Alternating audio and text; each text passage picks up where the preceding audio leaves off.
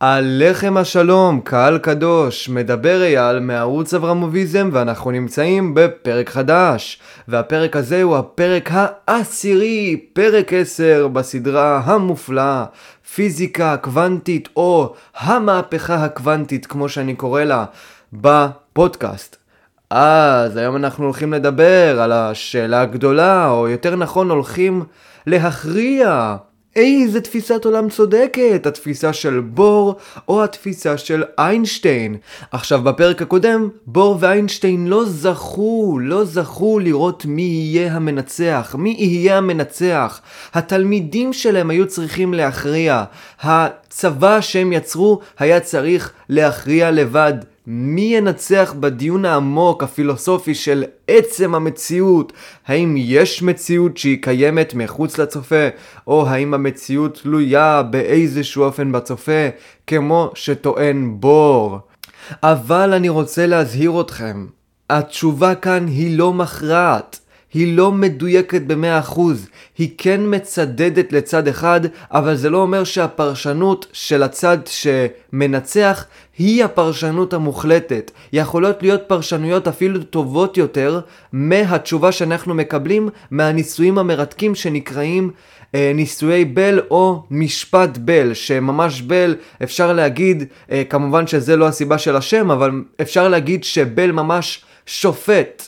את האירועים, שופט את איינשטיין ושופט את בור, ובוחן איזה תפיסת עולם מנצחת. אבל זה לא אומר שמי שמנצח הוא הזוכה הבלתי מעורער ולא יכולה להיות פרשנות אחרת, טובה יותר, חדה יותר ומדויקת יותר, אוקיי? אז הפיזיקאי שרצה באמת לבחון איזה תפיסת עולם צודקת היה פיזיקאי גדול במיוחד ומאוד מוכר בקרב הפיזיקאים אבל לא בדיוק בקרב ההמון שנקרא ג'ון סטיוארט בל והוא איזשהו פיזיקאי אירי מוצלח במיוחד, פורה במיוחד, שיצר מאמר שבסופו של דבר אומר שניתן לבחון מטאפיזיקה. זו הייתה הפעם הראשונה שבה אדם אומר שהוא רוצה לבחון פילוסופיה, רוצה לבחון מטאפיזיקה באופן אמפירי. אלו דברים שלא בדיוק היו בעבר, אוקיי? לרוב בחינה של פילוסופיות ומטאפיזיקות היו באופן לוגי, אוקיי? בחנו את זה באופן לוגי הגיוני, באופן של טיעונים, כמו שאיינשטיין ובור עשו. פתאום מגיע ג'ון סטיוארט בל ומציע לנו ניסוי. הוא כתב את זה קודם כל בתיאוריה, הוא לא עשה את הניסוי. אבל הוא מציע לנו ניסוי במאמר מפורסם ועילאי שהוא כתב בשנת 1964. והניסוי אומר שניתן, ניתן להכריע בין תפיסות העולם. ניתן להכריע בין הפילוסופיות. עכשיו, אני בטוח שהקהל הקדוש כבר מבין ויודע מדוע הכרעה של פילוסופיה, הכרעה של מטאפיזיקה היא דבר בעייתי. כי הרי ספציפית במכניקת הקוונטים, ולרוב בכמעט כל מטאפיזיקה, לפחות מטאפיזיקות עד המאה ה-19, אז אתה לא היית יכול לבחון אותם בגלל שהם לא ניתנים לבחינה מעצם הגדרתם. כמו הניסוי שנתתי לכם עם הצו על הגב, ועוד כל מיני אה, דברים שאפשר להגיד, כמו ש... יש מלאכים בשמיים ועוד כל מיני דברים שאני לא יכול לבחון אותם מעצם היותם מלאכים בשמיים שהם לא חומריים, אוקיי? אז אותו דבר עם מכניקת הקוונטים. פרשנויות מכניקת הקוונטים אומרות דברים לגבי מערכת קוונטית לפני המדידה. בשביל לדעת אם התפיסת עולם של מה שקורה לפני המדידה נכונה, אני צריך למדוד את המערכת. אבל ברגע שאני מודד את המערכת, אני לא יכול לדעת מה קורה לפני המדידה. ולכן כל ההתעסקות של מה שקורה לפני המדידה חסר משמעות.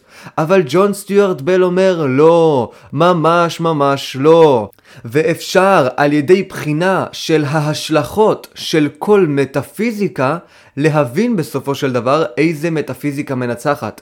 כי אם מטאפיזיקה אחת, אם פילוסופיה אחת אומרת לנו שלפני המערכת, לדוגמה, יש ערכים טבועים והמערכת היא לוקאלית וכל מיני שטויות כאלה, זה אומר שיש השלכות למה שהיא אומרת. השלכות אולי מאוד מאוד מזעריות וקטנות, אבל יש השלכות. בדיוק כמו שבמטאפיזיקה של שפינוזה, שקשה לבחון אותה, יש איזושהי השלכה שאומרת שיש רק עצם אחד ביקום. איך אנחנו יכולים לבדוק אם יש עצם אחד ביקום? אנחנו בודקים אם יש רק חלקיק יסודי אחד ביקום. אם אין חלקיק יסודי אחד ביקום, שפינוזה טעה, ובאמת אין חלקיק יסודי אחד ביקום. אז ג'ון סטיוארט בל בסופו של דבר אומר שאנחנו לא בוחנים את הפיזיקה באופן כוללני, אלא אנחנו מוצאים את הפרטים הקטנים, את ההשלכות הקטנות שנוצרות מהמטאפיזיקה, בטוח תמיד יש איזושהי השלכה קטנה שהמטאפיזיקה יכולה ליצור, ועל פי זה אנחנו בוחנים אם המטאפיזיקה נכונה או לא נכונה. אבל כמובן שיש מטאפיזיקות כל כך כוללניות, כל כך מתנגדות ליכולת של קארל פופר, ליכולת של עקרון ההפרחה של פופר לעבוד, שזה כמעט בלתי אפשרי. אבל מה שג'ון סטיוארט בל עשה במהלך שנת השבתון שלו, זה לבחון האם יש את אותן השלכות מזעריות קטנטנות במטאפיזיקה של איינשטיין ובמטאפיזיקה של בור, שאותם ניתן לבחון. ובל מצא את ההשלכה. והדרך שבה הוא מצא את ההשלכה היא מעניינת. בל אמר דבר כזה, כאשר עשינו את פרדוקס CPR, אנחנו עשינו את הפרדוקס הזה, עשינו את הניסוי הזה אם תרצו, כך שהצירים הם מקבילים והם לאותו כיוון. שתי צירי y שהם לאותו כיוון. ברגע ששתי צירי ה-y הם לאותו כיוון, אז אם יש ספין מעלה בציר y שמאלי של אלקטרון א', יהיה ספין מטה בציר y ימני של אלקטרון ב'. זה ברור לגמרי. מה קורה אם הציר y מתהפך באיפה שאלקטרון ב' נמצא? זה אומר שאם אנחנו מודדים ספין מעלה בציר y מעלה אל אלקטרון א', אז נמדוד ספין y מעלה באלקטרון ב' כאשר ציר ה-y הפוך. כי עכשיו כאילו התשובה מתהפכת. זה אומר עכשיו שנקבל שתי אלקטרונים שהם למעלה, ולא אלקטרון אחד מעלה ואלקטרון אחד מטה, אוקיי? כי שינינו את דרך המדידה, שינינו את ציר ה-y, הפכנו את ציר ה-y. ברגע שאנחנו הופכים את ציר ה-y, אנחנו לכאורה, לכאורה, עוד פעם, מקבלים אלקטרון עם ספין למעלה, ועוד אלקטרון עם ספין למעלה. עוד פעם, זה מאוד מאוד פשוט. לפני זה היה מעלה ומטה, כמו שהבנתם מהפרק הקודם, עכשיו ציר y1 אנחנו הופכים, ואז יוצא לנו מעלה מעלה. פשוט מאוד. אבל אחרי זה בל אומר דבר כזה, ואני יודע זה מאוד מאוד uh, מסובך, אוקיי? כאילו זה הניסוי, אחד הניסויים הכי מסובכים אי פעם בפיזיקה, ועוד להסביר את זה בפודקאסט זה מאוד מסובך, אוקיי? ולכן אני לא הולך ממש להתעמק בניסוי, אלא אני רק הולך להציג לכם את הנקודות מחשבה, ואחרי זה להביא לכם את התוצאה. אז אני מקווה שאת הנקודת מחשבה הראשונה אתם הבנתם. כאשר יש שתי צירי y שהם מקבילים והם לאותו כיוון, אנחנו נקבל מעלה ומטה. כאשר יש ציר אחד y למעלה וציר אחד y למטה, אנחנו נקבל מעלה ומעלה ולא מעלה ומטה. אוקיי? כי ציר ה-y משתנה, המדידה מתהפכת, ולכן היא צריכה למצוא מעלה במקום מטה לאלקטרון ב'. ותנסו לחשוב על זה כמה שניות ואתם תבינו שזה בתכלס מאוד מאוד הגיוני, זה, זה מה שאמור להיות, זה המדידה שהיא צריכה להיות ב-100% מהפעמים, או מעלה מעלה או מטה מטה. עכשיו, בל אומר דבר כזה, אוקיי, הפכנו את ציר ה-y, הפכנו את המדידה. מה יקרה אם עכשיו אני אעשה מדידה אנכית ומדידה אופקית? כלומר, ציר y מעלה וציר y ימינה. מה יקרה? ואז הוא מתחיל לבחון ולבחון ולבחון בכל מיני זוויות את תוצאות המדידה. והוא מוצא מעין אחוז, מעין הסתברות מסוימת, שלה הוא קורא אי שוויון בל, שאומרת בסופו של דבר דבר כזה. אם איינשטיין צודק, זה אומר שב-56% מהפעמים הספינים יהיו מעלה ומטה. הספינים יהיו הפוכים. אם בור צודק, זה אומר שרק 50% מהפעמים הספינים יהיו מעלה ומטה. שימו לב, הוא הצליח למצוא על ידי הזזת הזוויות איזושהי השלכה שנובעת מהמטאפיזיקה הזאת, מהפילוסופיה הזאת. אחרי כתיבה, טיעונים, לוגיקה, הוא הצליח לבנות איזשהו ניסוי, מתוך כמובן פרדוקס CPR, שכל הניסוי הזה פשוט מתבסס על הזזת הזוויות של המדידה. ככל שהזווית שונה יותר, כך המדידות אמורות להיות שונות יותר. ויוצא לנו שאם אנחנו מקבלים את זה שיש ערכים טבועים, רק 56% מהפעמים הספינים יהיו מעלה ומטה, ואם אנחנו מקבלים את פרשנות קופנהגן, כלומר אין ערכים טבועים, אז רק 50% מהפעמים יהיה מעלה ומטה. ומי צדק בניסוי? מי צדק במאמר? עכשיו, לפני שאני אגיד לכם מי צודק, אני רוצה להדגיש משהו. בל כתב רק מאמר של איך אפשר לעשות את הניסוי, ושזה אפשרי לבחון תפיסות עולם. עוד פעם, משהו שהיה פעם ראשונה בפילוסופיה. בחינת תפיסת עולם באופן אמפירי, אני מתכוון. והיה צריך לבנות ניסויים משנת 1982 עד 2014, כל מיני ניסויים עם כל מיני ראשי צוותים, כדי לבדוק אם אי שוויון בל מתקיים ומי צודק, איינשטיין או בור.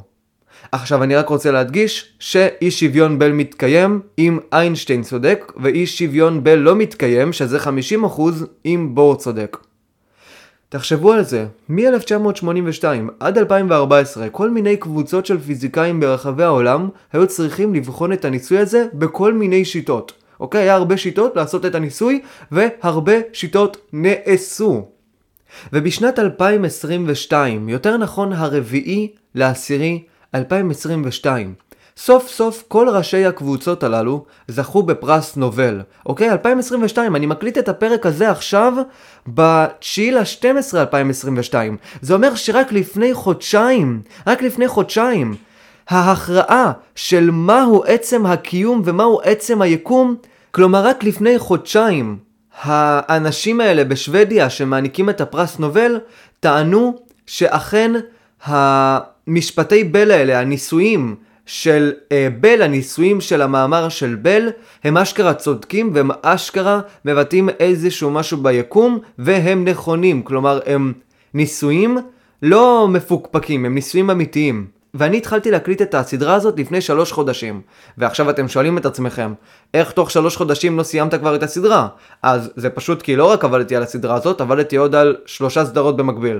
אז אה, אל תחשבו שאני חס ושלום לא עובד, אני כל יום עובד בשביל לתת תוכן, כמה שיותר תוכן בשבילכם ובשביל הגדילה של הערוץ במידה והוא יגדל עוד מעט. אז, עוד פעם, 2014 היה הניסוי האחרון של משפט בל. משפט בל בתכלס אה, מדבר על כל אותם ניסויים שמכריעים מי צדק, האם איינשטיין צדק או האם בור צדק.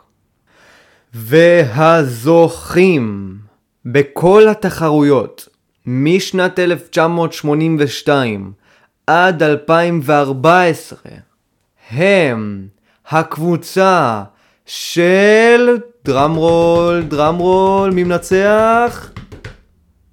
בור שחט את איינשטיין. בור חיסל את איינשטיין כל ניסוי. ארבע ניסויים מטורפים שעלו מיליונים לאוניברסיטאות ובכל אחד מהם בור שחט את איינשטיין והצליח לפרק את אי שוויון בל. 50% מהפעמים הספינים היו הפוכים בדיוק כמו שנובע מתפיסת העולם של בור. בור צדק, היקום עצמו מטושטש, היקום עצמו לא ברור. עצם המדידה מחייב את המערכת הקוונטית לבחור מצב מדויק אחד מיני רבים באופן הסתברותי וזהו. העולם עצמו הסתברותי, העולם עצמו לא ברור, מטושטש, לא סגור על עצמו. אין דבר כזה יקום ריאליסטי אובייקטיבי שפועל על פי סט חוקים ללא קשר לצופה, החלום ההזוי של איינשטיין. המערכת הקוונטית פועלת, המערכת הקוונטית מתקיימת, מקיימת את עצמה אך ורק על פי האינטראקציה עם הגופים הקלאסיים. ועל כן אינה משתנים חבויים.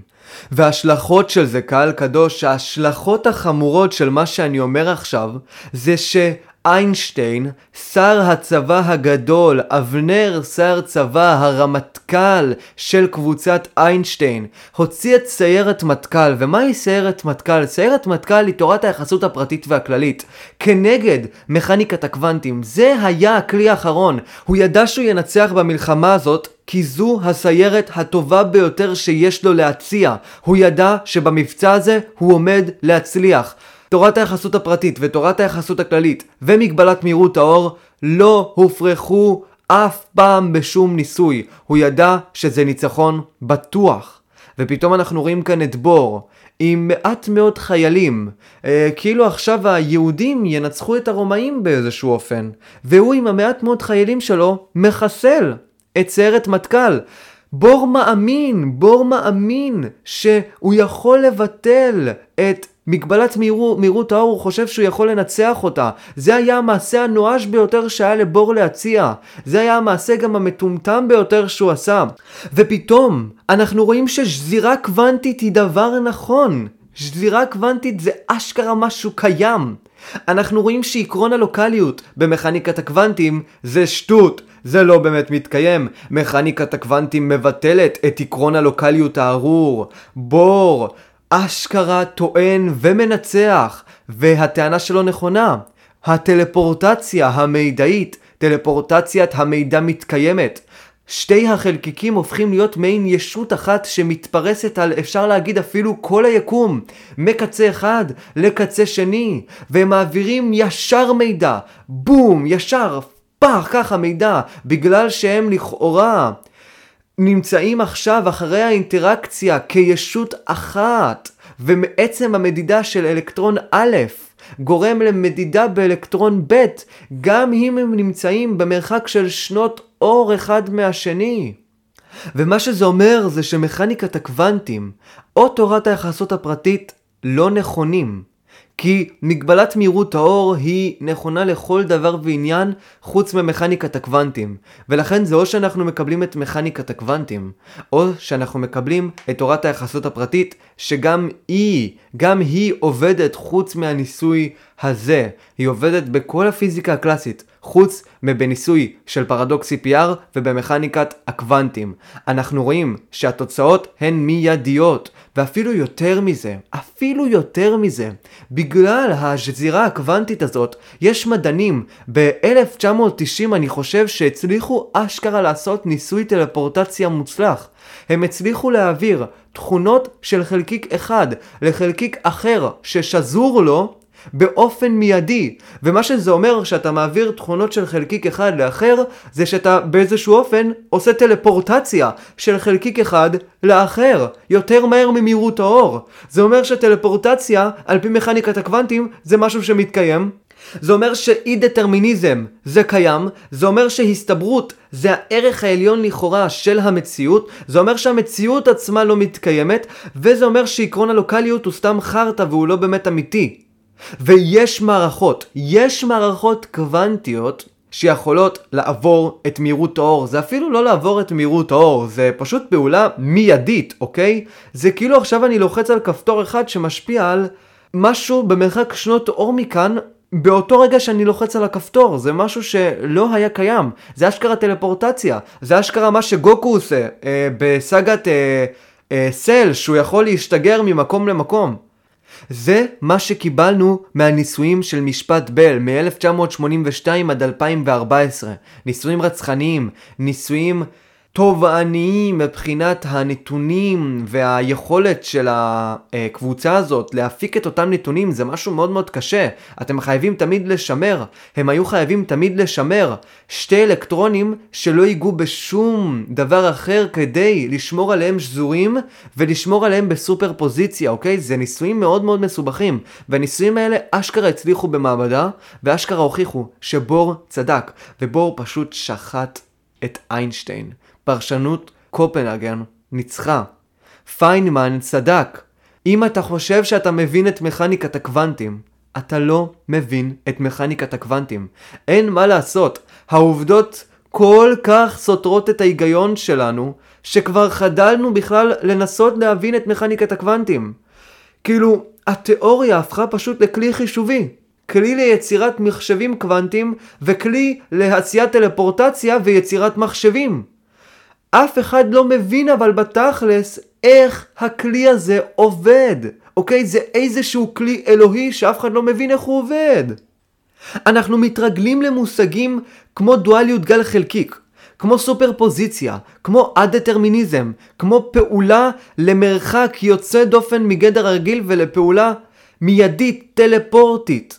אוקיי? אנחנו מתרגלים לכל המושגים האלה, אבל אנחנו לא מבינים, אנחנו לא מבינים את המושגים האלה בגלל המחסום האפיסטמולוגי. עכשיו זה מאוד מאוד דומה לויטגנשטיין המאוחר, שבניגוד לויטגנשטיין המוקדם, ויטגנשטיין המאוחר בסופו של דבר לוקח את השיטה הפסיכולוגית אבולוציונית הזאת של השפה, של הפילוסופיה של השפה, ואומר בסופו של דבר שאנחנו לא מבינים מושגים, אנחנו מתרגלים למושגים, אוקיי? זה כמו עכשיו שיש לכם ילד בן שנה, ואתם מצביעים על משהו ואומרים לו, סתכל, סתכל על הדבר הזה שאני מצביע. תסתכל, אני מצביע עכשיו על משהו, וזה נמצא שם. ואחרי זה, במקום שהילד בן שנה שלכם יסתכל על הדבר שאתם מצביעים עליו, הילד בן שנה יסתכל עליכם או יסתכל על היד שלכם. הוא לא יבין מה המושג הזה, מה המושג הזה ממש. של הצבעה לכיוון מסוים אומר, ורק אחרי שהוא מתרגל למושג, רק אחרי שהוא מתרגל למושג, הוא מבין שעצם ההצבעה בכיוון מסוים יוצר מעין וקטור מוזר מהיד, מעין לייזר בלתי נראה, שמצביע על משהו אחד, ואז הוא מתרגל לדבר הזה, אנחנו רואים שיש לו איזושהי התפתחות קוגניטיבית, וכבר בגיל שנתיים הוא מבין לגמרי מה המושג של הצבעה על חפץ מסוים אומר. מושג ההצבעה לא אומר שאני צריך להסתכל על היד המצביעה, הוא אומר שאני צריך לדמיין מיין וקטור שעובר מהיד המצביעה לחפץ ולהסתכל על החפץ, אוקיי? אנחנו מתרגלים למושגים.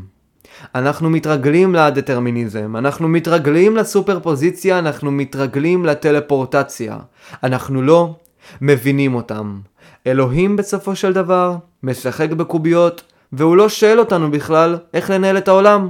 הוא לא בוחן איתנו, הוא לא עושה איתנו ישיבה ושואל אותנו אם אנחנו מבינים מה שהוא עושה, או אם אנחנו לא מבינים מה שהוא עושה. דרכי האל נסתרות. פעם אחת אנחנו מבינים, אם זה קשור לעולם הקלאסי, פעם אחת אנחנו לא מבינים. וגם מה שווה ההבנה שלנו, אם היא בסך הכל קונסטרוקציה, סטרוקטורה, חברתית אבולוציונית, אה, מושגית, הרגלית, שהתרגלנו אליה, מה היא שווה לעצם העולם, לעצם הקיום? לא שווה כלום, לא שווה שום דבר קהל קדוש. באמת, אה, בזמן שאני עכשיו מקליט את הפרק הזה, אני יותר ויותר מתחבר למשפט של אה, הנרי סטפ, מי שמכיר אותו, איזשהו פיזיקאי אחד אה, והיסטוריון מאוד מאוד חשוב, שאמר פעם אחת שניסוי המחשבה הזה של בל והניסויים שהוא עשה אחרי זה, הם בסופו של דבר התגלית העמוקה ביותר שהייתה אי פעם למדע. עד עכשיו לא הייתה תגלית כזאת, אף פעם, אוקיי? תגלית שבסופו של דבר אומרת מהו עצם היקום. האם המציאות קיימת? האם יש דבר כזה שנקרא מציאות, שנקרא עולם? או האם העולם הזה שאנחנו יצרנו בסופו של דבר עיוות מנטלי קלאסי אך ורק כדי לשרוד? וכאן אנחנו רואים שזה ככה, זה בסך הכל עיוות מנטלי קלאסי, יצירה של הגדרות שלא שוות שום דבר, יצירה של מושגים שלא שווים שום דבר. העולם עצמו מטושטש, וזו גם הפעם הראשונה בפילוסופיה, כן? הפעם הראשונה בפילוסופיה שבה תפיסת עולם נשחטת לגמרי על ידי פעולה אמפירית, על ידי פעולה ניסויית. כאשר עכשיו יש איזשהו קומוניסט אדוק, בעל פילוסופיה נאו-מרקסיסטית קיצונית, והוא כולו אה, בעד קומוניזם וכל השטויות האלה, זה שתראה לו עכשיו אמפירית שהגישה הזאת שלו לחיים היא לא נכונה בגלל אה, מאו זדונג וסטלין ולנין וכל ה... אה, ברית המועצות וצפון קוריאה וכל החרא הזה, עדיין תפיסת העולם שלו לא תשתנה, גם אם אתה מציג לו נתונים אמפיריים. אבל אם תוכל ממש לבחון את עצם תפיסת העולם, וזה מה שגאוני פה, אם תוכל לבחון את עצם תפיסת העולם באופן אמפירי. ליצור ממש ניסוי אמפירי שבוחן את עצם תפיסת העולם עצמה באופן הטהור ביותר שיכול להיות, אז כאן לקומוניסט לא תהיה שום אפשרות והוא יהיה חייב להזניח את הפילוסופיה שהוא מצדד לה. אוקיי? לא עכשיו שתיתן לו כל מיני הוכחות חצי לוגיות וטיעונים היסטוריים אמפיריים, אלא אם תבחן את עצם התפיסה שלו מהבחינה הטהורה ביותר, ותצליח להוכיח לו, אמפירית וטיפה הגיונית כמו שבל עשה, שהתפיסה שלו שוגה לחלוטין מעצם יסודה, זה, זה מה שאני מתכוון, מעצם היסוד של השיטה הזאת, ממה שהיא מקדמת, מהאקסיומה ההתחלתית ביותר. בל כאן בחן את האקסיומות ההתחלתיות ה... מדויקות ביותר את עצם הלוקאליות, הדטרמיניזם והערכים הטבועים, את הדברים הקטנים ביותר הוא מדד, וניסה לבדוק דרכם איזה שהם השלכות שניתן לבחון באופן אמפירי. אם באמת יהיה אפשר לעשות דבר כזה גם בפילוסופיה, וכן היו כל מיני דברים כאלה, אבל כמובן לא בסדר גודל של בל, אז כל מיני תפיסות עולם כבר ייעלמו. זה בערך מה שהפוסט מודרנים, פוסט ציונים למיניהם מנסים לעשות. הם מנסים ליצור איזושהי אמת פוליטית, איזושהי תקינות פוליטית מסוימת, שבה הם מנסים לבטל את כל האתיקות וכל הגישות הפוליטיות האחרות.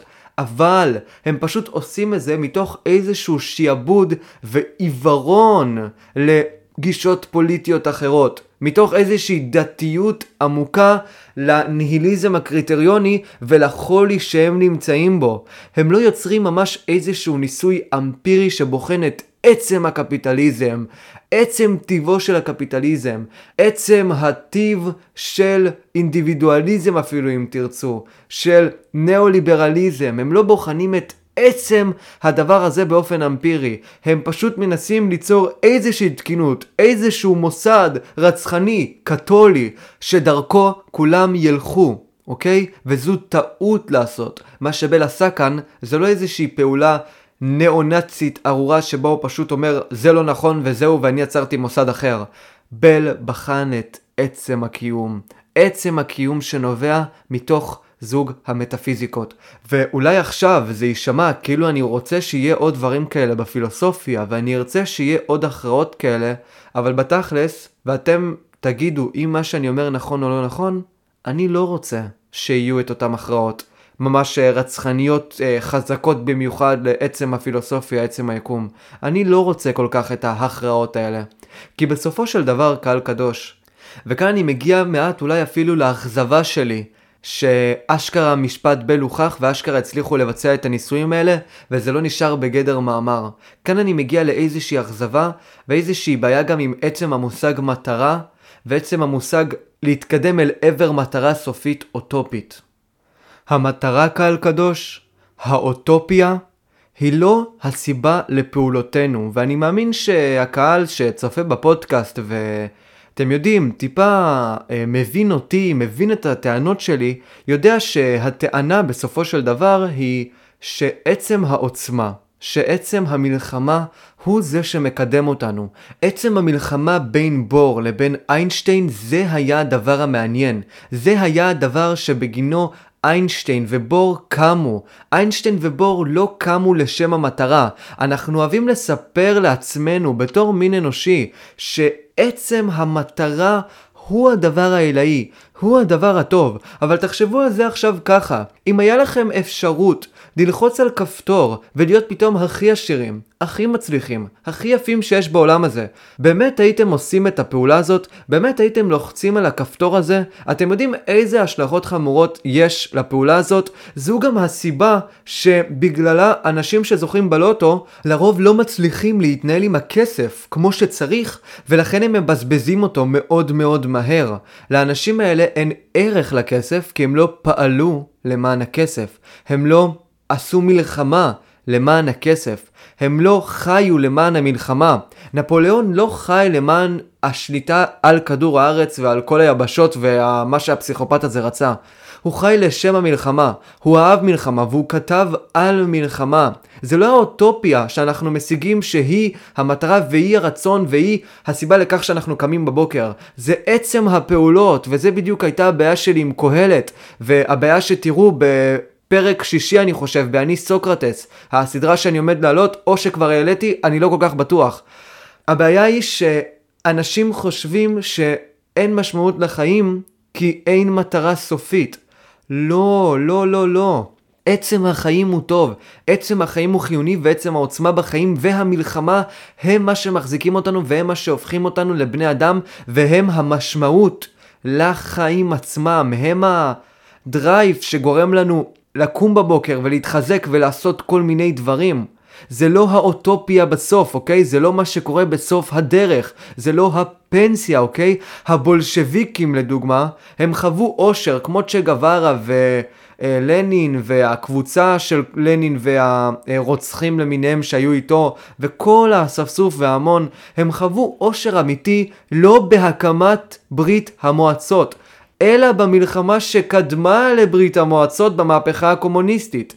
עצם המהפכה עצם המלחמה, עצם ההפיכה השלטונית, הוא מה שהקנה להם משמעות, הוא מה שהקנה להם אושר, הוא מה שהגביר את עוצמתם. ובסופו של דבר, לאחר היצירה של ברית המועצות לא היה באמת אושר, כמו האושר שהיה במהפכה, כמו התעמולה, כמו האינטנסיביות של החיים שהייתה במהפכה, אוקיי? הרעיון הזה שאני מדבר עליו נלקח ברצינות גם באיזשהו מערכון שראיתי של כאן 11 יימח שמם וזכרם הצפון קוריאה, הקומוניזם התקשורתי הארור הזה שהם uh, כל כך מקדמים, לא יודע מה הבעיות שלהם והמערכון הזה היה מערכון של הסדרה היהודים באים ושם היה אפשר לראות את בן גביר ושם היה אפשר לראות את בן גוריון ופאק, עכשיו אשכרה באתי לקרוא לבן גוריון בן גביר, אני כאילו נדפק לי המוח. היה אפשר לראות את בן גוריון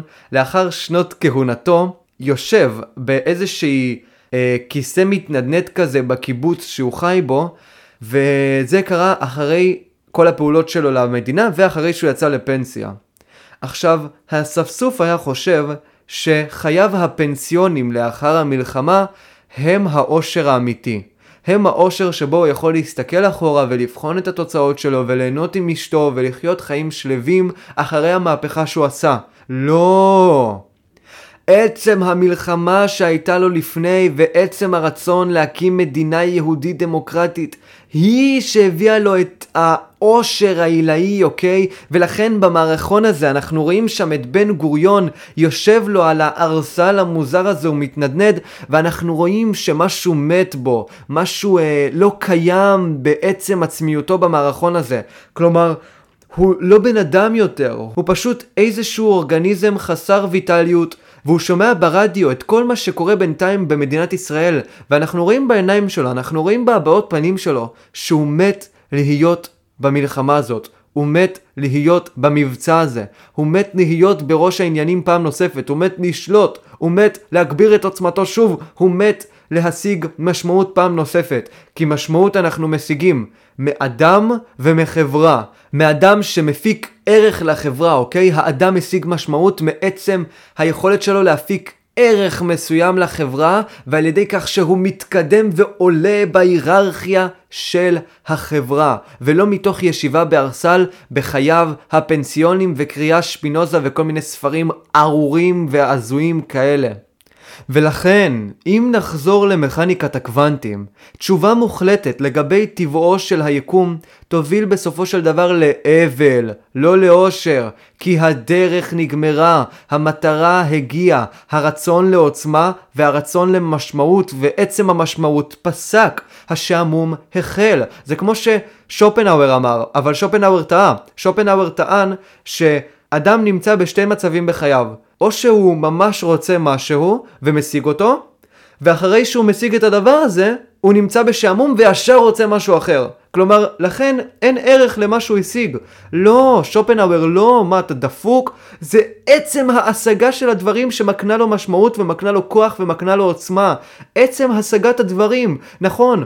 לדבר שהוא השיג כשלעצמו אין באמת ערך, אבל עצם ההתקדמות וההגברה והיכולת שלו להתגבר ולעלות בהיררכיה היא שמקנה לו אושר אמיתי ומשמעות. זה לא דבר רע, שופנהאואר, זה דבר טוב. טוב, כי אתה קהליאני ארור, ואתה חלק מהבודהיסטים, בדיוק כמו קהלת, שאני ממש לא מסכים איתו, ברוב, ברוב המוחלט של הספר. אתה בדיוק כמו קהלת, ואתה חושב תמיד יותר מדי קדימה, לאיזושהי תכלית סופית. והרי זה מגיע מאיזושהי מחשבה דתית עמוקה, כי כך בערך פועלת הדת. הדת פועלת עבור מטרות סופיות, מטרות נעלות סופיות. הסוף. המוחלט, הטוב המוחלט, כל השטויות האלה, והדת לא מבינה שעצם החיים הוא טוב, עצם הגברת הכוחות של החיים הוא טוב, ולכן שופנהאואר הוא מאוד מאוד דתי, כמו שעל ידי קריאה אה, מאוד מאוד קצרה בשופנהאואר ישר אנחנו יכולים להרגיש את הערכים הנוצריים ההדוקים שיש בספר של שופנהאואר. ולכן לדוגמה, הרצון העז הזה של פיזיקאים להגיע לתיאוריה של הכל, התיאוריה שתסביר את הכל וכל מה שקורה בעולם, אינו אלא תירוץ בזוי שלהם להמשיך בפיזיקה. תירוץ בזוי להמשיך ולהגביר את המשמעות ולהגביר את העוצמה ועצם האינטלקט ועצם הידע שלהם בפיזיקה. זה לא שהם באמת רוצים להגיע לתיאוריה של הכל, כי ברגע שהם יגיעו לתיאוריה של הכל, הם ייקלעו לחוסר משמעות, לשעמום, והעבודה שלהם כבר לא יהיה לה ערך, אוקיי? לא יהיה ערך לעבודה שלהם.